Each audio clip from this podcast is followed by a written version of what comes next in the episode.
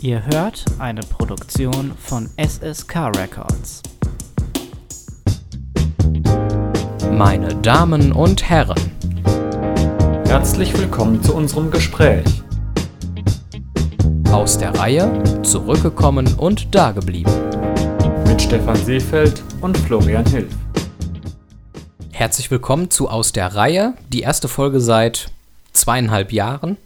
Und zu Gast ist äh, mein Gesprächspartner aus der ersten Staffel, Florian Hilf. Schönen guten Tag. Ja, hallo zurück. Schön, dass wir dich mal wieder hier hören können oder dass ich mit dir reden darf. Ist ja schon eine Weile her jetzt mittlerweile. Geht's dir gut? Soweit schon, ansonsten wäre ich glaube ich auch heute gar nicht hier. Das ist beruhigend. Dadurch, dass das alles jetzt schon wieder so lange her ist mit aus der Reihe, kann man, glaube ich, ruhig erstmal über uns sprechen, damit man uns erstmal nochmal wieder so ein kleines bisschen kennenlernt. Ähm, und danach können wir wieder thematisch voll durchstarten in den nächsten neun Folgen, die danach noch kommen werden. Darf ich ein bisschen was über dich erzählen? Sehr gerne. Sehr gut. Ich habe natürlich nichts vorbereitet, sondern schüttel das jetzt so ein bisschen aus dem Ärmel. Das macht immer am meisten Spaß. Wir kennen uns schon seit 2008. Du bist minimal älter als ich, hast äh, ein Studium abgeschlossen und ähm, ich würde auch tatsächlich so ein bisschen über das Berufliche sprechen wollen. Das macht immer am meisten Spaß.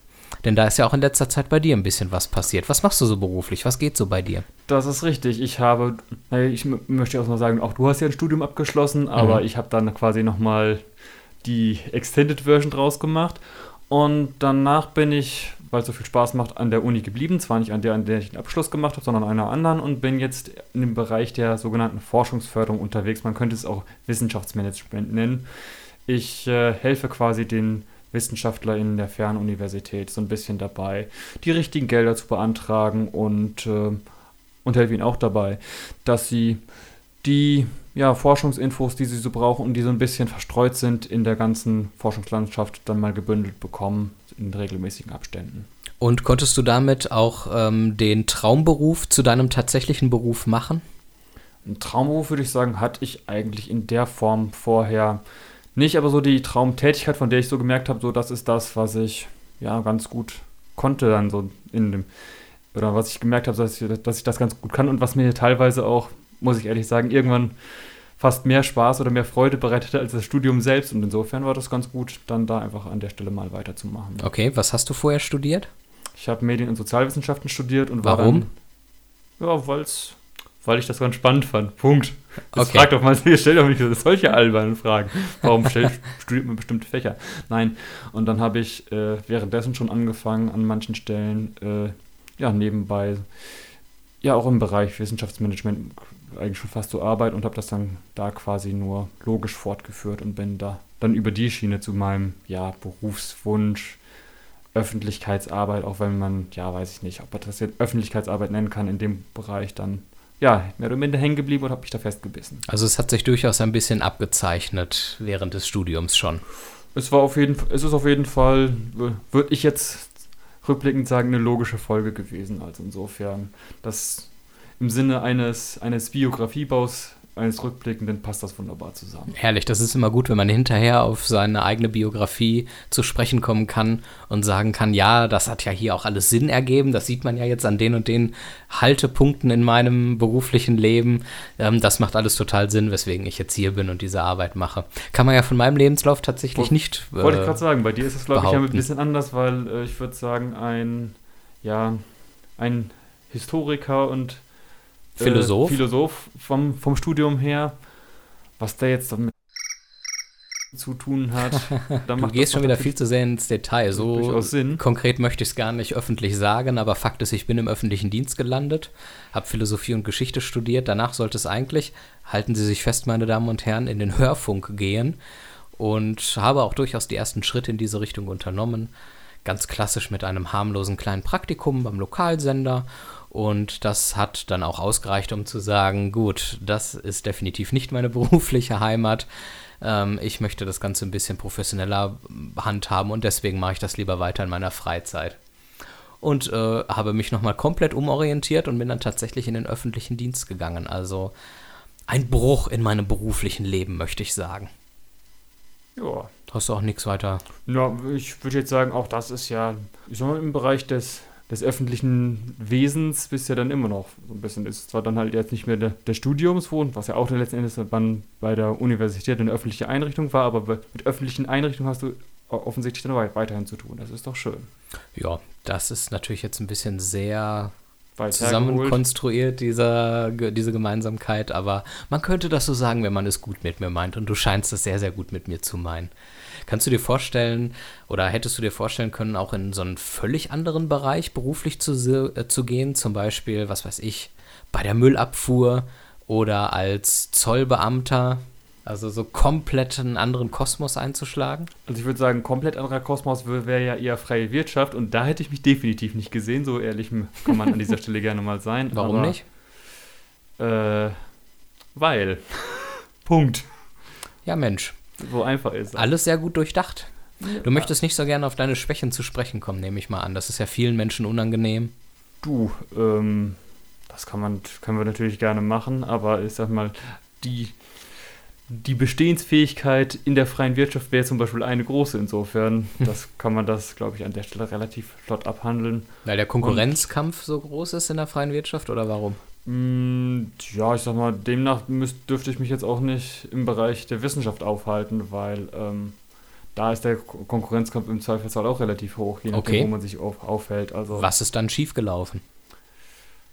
Es war einfach bei dem, was ich dachte, so in den, dem Bereich, in dem ich mich auskenne, da kann ich doch erstmal gut bleiben. Warum, warum nicht? Und wenn sie mich dann da haben wollen. Und du meinst, in der praktisch. freien Wirtschaft gibt es einfach keinen Bereich, bei dem du dich auskennst? Da gibt es sicherlich Bereiche, wo ich, aber ich sag mal, es ist doch durchaus, glaube ich, ganz einfach, äh, nee, relativ einfach, wenn man bei den Punkten bleibt, wo man dann direkt einen Anknüpfungspunkt hat. Und den hatte ich dann da und deswegen passte das ganz gut. Ja, das macht ja durchaus Sinn ich könnte mir mittlerweile auch nicht vorstellen, nochmal irgendwie was völlig anderes zu machen. Also ich sage mal, alles Mediale wie diesen Podcast hier oder eben das, was ich beruflich mache, das ist schon ganz gut so und ich sehe mich jetzt auch nicht in der freien Wirtschaft als, als, keine Ahnung, könntest du mich irgendwo in der freien Wirtschaft sehen? Was würde zu mir passen? Was meinst du? Du kennst mich ja schon so lange. Also ich glaube, da geht es uns dann so ein bisschen ähnlich. Wir müssten beide, du, du demnach auch, dann irgendwie es hinbekommen, so eine Zwischenstation vom ausgelernten Experten bis zum Abteilungsleiter, da, da irgendwie übergangslos hinkommt, dann wäre das in Ordnung. Also bei einer, als Abteilungsleiter irgendeiner Firma, da würde ich dich dann durchaus sehen, aber ansonsten so den Zwischenweg, weiß ich nicht. Aber du würdest mich dann schon irgendwo als Führer auch sehen, offensichtlich. Als Führungspersönlichkeit, sagen wir es mal so. Besser ist das. Wenn du gleich sagst. Der Begriff des Führers ist so ein bisschen negativ besetzt. Ja, ist das immer noch so in hier in Deutschland. Ja, glaub, ja, ja, verstehe. Hm, hm, hm. hm. Interessant. Also als Führungspersönlichkeit in irgendeinem Unternehmen und dann würdest du auch sagen, egal wo ich ein Abteilungsleiter bin, ähm, ist eigentlich egal. Also was das Unternehmen produziert oder welche Dienstleistung es anbietet, spielt keine Rolle. Hauptsache, ich habe dort eine Abteilung, die ich mit harter Hand führen und leiten kann. Auf jeden Fall mit organisierter Hand. Du wärst jetzt kein Stromberg, würde ich sagen. Insofern, das, okay. ist schon, das ist schon ganz gut so. Dafür habe ich auch Gott sei Dank noch zu viele Haare. Das ist sicherlich auch richtig, ja. Ähm, ist immer schwierig, vom Thema Haare dann wieder auf was anderes zu kommen, ne? Das wäre dann auch sehr an den Haaren herbeigezogen. Eine unserer Leidenschaften, wenn ihr, liebe Hörer, uns kennenlernen möchtet, dann gehört dazu auch dass wir schlechte Wortwitze und Wortspiele sehr, sehr mögen. Wir haben vor vielen Jahren ja mal ein gemeinsames Format gehabt, den Sunrise Talk, wo wir sogar mal eine Folge uns nur mit irgendwelchen Wortspielen und Wortwitzen beschäftigt haben. Und ich glaube, es ging damals auch sogar darum, ähm, falsche Lebensweisheiten oder Sinnsprüche irgendwie aufzuzählen, weil mir das immer passiert, dass ich dann irgendwelche Sachen falsch sage. Mhm. Statt irgendwie, man hat schon Pferde vor der Apotheke kotzen sehen, habe ich dann irgendwelche anderen schwachsinnigen Sachen draus gemacht. Bevor die Maus den Faden abbeißt, fällt sie selbst hinein, sowas. Ja, genau. Das ist so, so meine Spezialität. Ich kann mir sowas immer nie merken. Ich weiß nicht, da gibt es auch zu viele Sprüche, als dass ich dann immer noch genau wüsste, wie die gehen. Ist das irgendwie.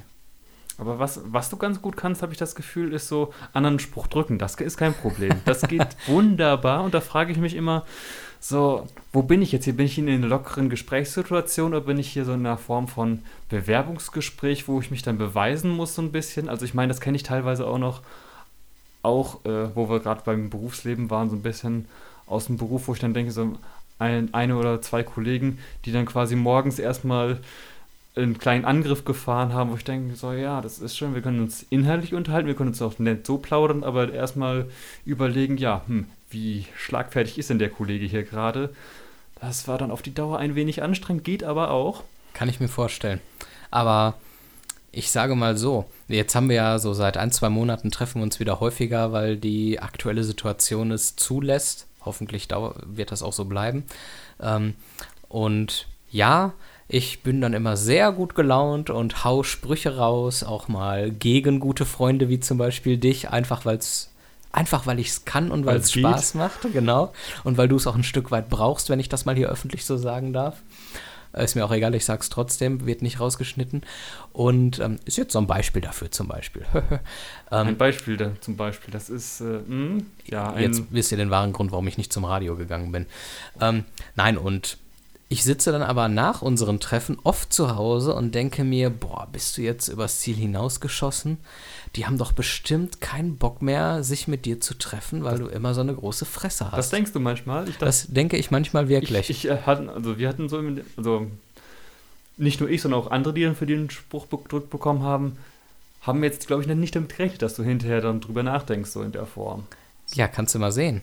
Ich bin da doch selbst äh, kritischer, als man glauben mag, wenn auch vielleicht immer zu spät. Nur halt, ich glaube, das, oder es kommt nur sehr selten vor, dass du sagst so, boah, habe ich da vielleicht wirklich extrem übertrieben? Heißt es so, ja, hast du, aber du hast dich auch nicht stoppen lassen, so ist das dann halt. Aber der Zeitpunkt, an dem dann bei Einladungen zu Verabredungen nur noch Absagen hageln, der ist dann auch noch nicht gekommen, muss ich sagen. Also woran liegt das? Das müsst, musst du mir jetzt tatsächlich mal erklären. Warum seid ihr dann immer noch mit mir befreundet? Naja, das ist ja, wie ich ja schon sagte, das ist so ein, so ein Punkt, der bei Bewerbungsgesprächen sagt man ja auch irgendwann nicht ab, sondern man denkt ja so, das, das kann ja noch mal was Gutes werden. Wir probieren es ja jetzt nochmal aus, dann probieren es nochmal aus und wir probieren es nochmal aus und hoffen dann so, dass dann diesmal was Gutes draus wird und äh, ab und zu läuft das dann ja auch smooth durch und man wird als äh, regelmäßige Bezugspersonen auch wieder eingestellt und manchmal denkt man sich so, ja, wofür genau waren wir jetzt gerade hier und wer ist da mit welchem Ergebnis aus dem Gespräch rausgegangen? Das kommt dann auch durchaus mal vor. Okay, aber ich hoffe, dass das eher in der seltensten Anzahl vorkommt. Es kommt, äh, ich glaube, es ist selten von einer Intensität, dass wir dann sagen, das machen wir nicht nochmal. Insofern, das ist, geht da schon in Ordnung so. Aber das spricht für eure Schmerzgrenze. Also die ist sehr hoch offensichtlich. Ja, man, man, äh, irgendwann, man lernt man ja auch zu leiden. Man lernt zu leiden, ja. Man gewöhnt sich auch ein bisschen daran. Das wollte ich genau, das wollte. Siehst du, das wollte ich eigentlich sagen. Der, irgendwann lässt der Schmerz nach. Daran, darauf wollte ich hin. Siehst du, kannst du mal sehen. Das ist aber auch für so einen Psychopathen wie mich praktisch, weil ich kann dann wieder so eine kleine Schippe drauflegen die unter normalen Bedingungen völlig ähm, über jeglichem, was tolerierbar wäre. Aber dadurch, dass sich äh, dieser Schmerzpegel über Jahre hinweg langsam erhöht hat, kann man dann quasi sich im Extreme noch auslassen, ohne dass das dann ähm, gesellschaftlich sozi äh, sozial sanktioniert wird. Ja, oder es ist einfach die Feststellung, ach nee, kennen wir schon, hatten wir ja schon, ist eigentlich keine große Änderung zu vorher. Oder so. Das heißt, ich wirke auf mich selber immer extremer, aber bin es eigentlich gar nicht. Oder hast einfach äh, von Anfang an immer gut reingehauen. Das kann natürlich auch sein. Das würde dann allerdings nicht für euch sprechen, wenn ihr dann schon von zu Beginn an bei mir geblieben seid. Ja, es gibt einfach Leute in deiner Umgebung, das musst du vielleicht auch nochmal lernen, die einfach ein sehr großes Zutrauen in ihr Gegenüber haben und denen sehr, sehr, sehr viel äh, ja, Vorschuss, Vorschussvertrauen entgegenbringen und äh, da hast du dann einfach Glück gehabt. Das ist, glaube ich, alles. Oder mangelnde Alternativen habt ihr. Siehst du, genau das, das, ist, das ist genau der Punkt, sowas, weißt du? Das auf jeden Fall umdrehen, dass es garantiert die anderen trifft. Und man, so ich, wie war das nochmal mit den eigenen Schwächen? Also so ein bisschen, äh, so die eigene Schuld eingestehen ist, glaube ich, nicht so deins. Jedenfalls auch öffentlich nicht, habe ich so das Gefühl. Och, ich kann durchaus meine eigene Schuld eingestehen. Ähm, ich gebe auch zu, dass das manchmal sehr unangemessen ist.